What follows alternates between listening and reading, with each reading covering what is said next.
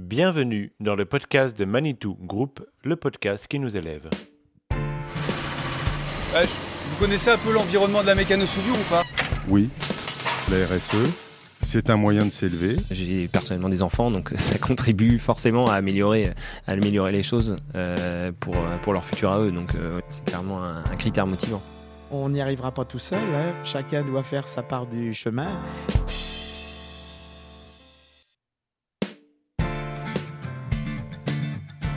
Au-delà des bons sentiments, qu'est-ce qui peut bien pousser les dirigeants d'une entreprise cotée en bourse à se préoccuper de son impact sur l'homme et sur l'environnement? Pour le savoir, nous partons en voyage sur les terres du groupe Manitou, une multinationale dont les solutions de manutention, d'élévation de personnes et de terrassement, les engins qui soulèvent de lourdes charges, sont utilisés quotidiennement dans les fermes, sur les chantiers et soutiennent le travail de milliers de personnes dans le monde. Conscient de son impact sur le monde, les femmes, les hommes et l'environnement, Manitou a vite compris que conjuguer performance économique et responsabilité sociétale, la RSE, c'était favoriser l'innovation, élever ses clients et ses collaborateurs. C'est avant tout un chemin que nous vous proposons d'emprunter ensemble à travers les cinq épisodes de ce podcast. Nous verrons comment chacun peut progresser, réinventer son métier innover petit à petit et avoir un impact positif à son échelle. Dans ce premier épisode, nous entendrons Jacqueline Imsford, actionnaire de référence et présidente du conseil d'administration du groupe Manitou, ainsi que Michel Denis, directeur général du groupe. Bon voyage à Anceny, non loin de Nantes, terre natale de Manitou Group.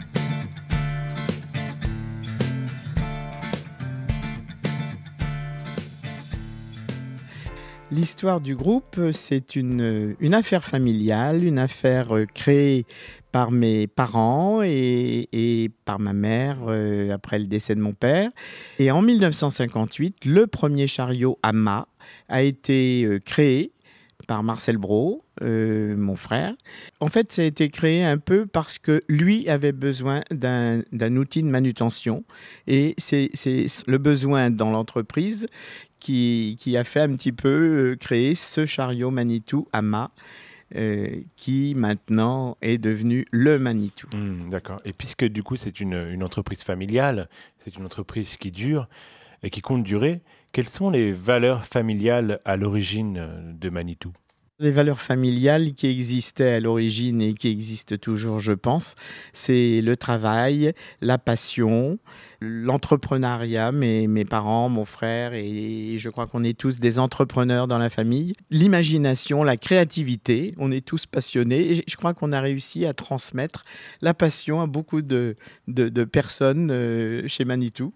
Mais euh, nos matériels ont toujours été conçus pour la satisfaction du client, être solides, être fiables, être des engins qui donnent satisfaction au client, qui durent de longues années. Mais je pense que justement, le, le, le fait d'être une entreprise familiale euh, aide à passer euh, les crises, euh, quelles que soient les crises d'ailleurs. Euh, J'espère que ça continuera, bien entendu. On, on- on va dans ce sens-là. Il n'est pas rare dans nos campagnes ou dans des chantiers que vous voyez des Manitou qui ont 20, 25 ans, qui tournent encore. Michel Denis, directeur général du groupe Manitou. Nous, on, a, euh, on est un peu l'anti-obsolescence programmée chez Manitou. On est complètement l'inverse. La machine va être plus chère, mais on investit pour qu'elle dure extrêmement longtemps et qu'elle ait en plus un impact sur l'environnement le plus faible possible. On travaille beaucoup sur la réduction euh, euh, des consommations, sur la réduction euh, des réservoirs d'huile, sur la réduction des périodes de maintenance, tout ce qui peut avoir un impact de la machine. Donc une machine qui dure longtemps, ça c'est l'ADN du groupe, le plus longtemps possible, qui se revendra bien. Alors justement, vous parlez de durée de vie des machines. Il me semble que le TCO, coût total de possession, fait partie de l'équation. Et on verra peut-être par la suite comment ça peut s'inscrire dans votre stratégie. RSE.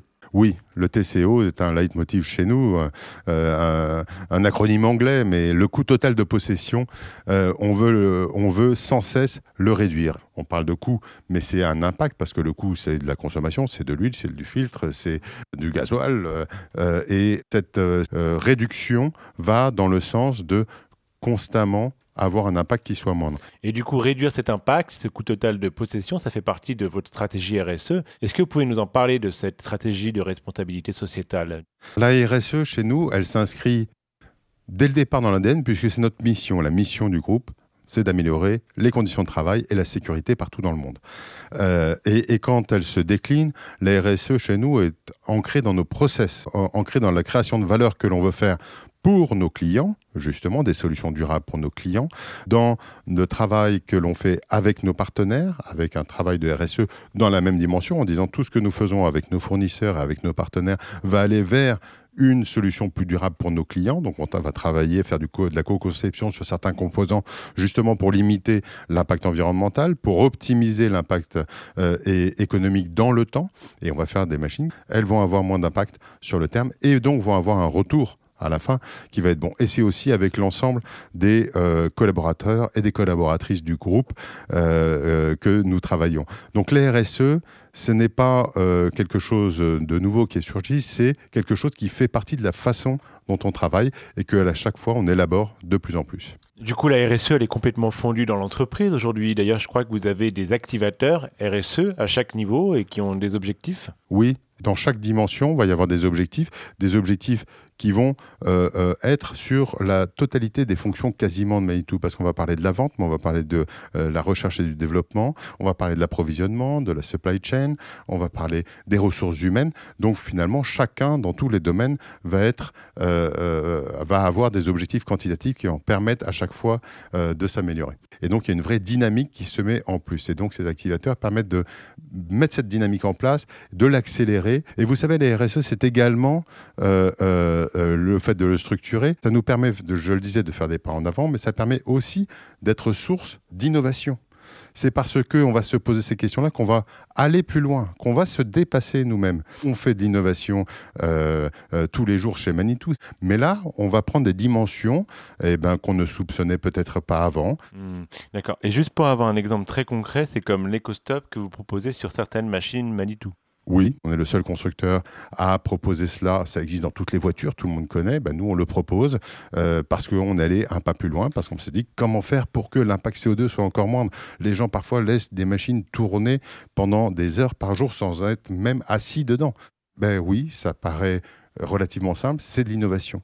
Donc la RSE, c'est aussi un booster d'innovation. Hmm. Et pour finir, qu'est-ce qu'elle apporte la RSE euh, aux collaborateurs du groupe et à vos clients? C'est un moyen de s'élever, c'est une des dimensions que nous avons, hein, sur les trois euh, dimensions de la RSE, les euh, solutions durables pour nos clients, nos euh, fournisseurs et les collaborateurs, et élever nos collaborateurs, former nos collaborateurs dans, leur évolution personnelle et professionnelle est un des trois éléments essentiels de la RSE. on s'aperçoit qu'à chaque fois qu'on avance, on peut aller encore beaucoup plus loin. Euh, les défis euh, sont nombreux. Un des défis, c'est de ne jamais se laisser trop rattraper par le court terme. Bien sûr, le court terme est important sur un certain nombre euh, d'aspects et il faut que l'entreprise avance tous les jours. Mais parfois, on est rattrapé par une réalité quotidienne, mais il ne faut pas que le court terme puisse prendre le pas et fasse oublier quels sont nos objectifs. Je crois que le, principal défi, c'est celui-là. Chez Manitou, on le, on le surmonte assez bien avec cette vraie vision long terme, mais le défi, c'est celui-là, ne pas s'écarter de la voie. Mmh. Et donc, si je comprends bien, pour vous, la RSE, c'est d'abord un chemin plutôt qu'une finalité. Il y a forcément quelques embûches et défis à relever, c'est ça? Oui, c'est un chemin pour très très longtemps. Mmh. Et vous, Madame Minsforst, est-ce que vous êtes d'accord? Vous aussi, vous dites que c'est un chemin. J'imagine que ça n'a pas toujours été euh, facile. Au début, je crois qu'il a fallu un petit peu se.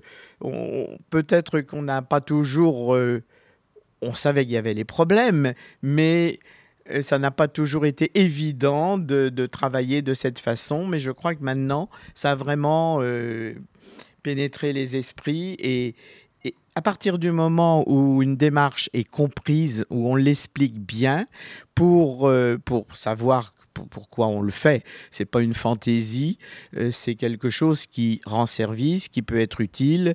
Et je crois que si c'est bien expliqué, c'est accepté. Avec les exigences que nous avons à travers la RSE, l'innovation, et, va dans le bon sens. Et je crois que les deux, les deux doivent être euh, unis comme, euh, comme les, deux mains euh, jointes et, et ça doit aller ensemble. Et si vous aviez un seul message à livrer à tous ceux qui travaillent et gravitent autour de Manitou, quel serait-il?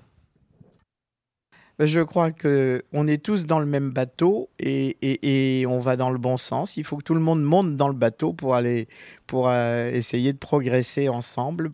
Notre planète est, est en danger et, et maintenant c'est notre devoir de la de la réparer ou d'arrêter au moins les dégâts. Les projets aussi de, suivre et de participer aux objectifs des Nations Unies sont, excellents parce que ce sont des grands projets. Alors on peut se dire, mon Dieu, les Nations Unies, ce sont une grande organisation, nous on est à une autre échelle, mais en fait, chacun porte sa pierre. Hein on n'y arrivera pas tout seul. Hein. Chacun doit faire sa part du chemin, que ce soit nos clients, que ce soit nos fournisseurs, que ce soit. On, est petit euh, dans le monde entier, mais si chacun apporte sa part à l'édifice, eh bien, c'est comme ça que tout avancera et tout progressera.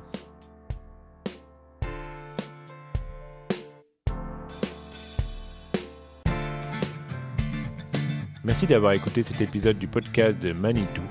N'hésitez pas à le partager, à le noter, c'est très important. Et nous vous donnons rendez-vous pour un prochain épisode. À très bientôt!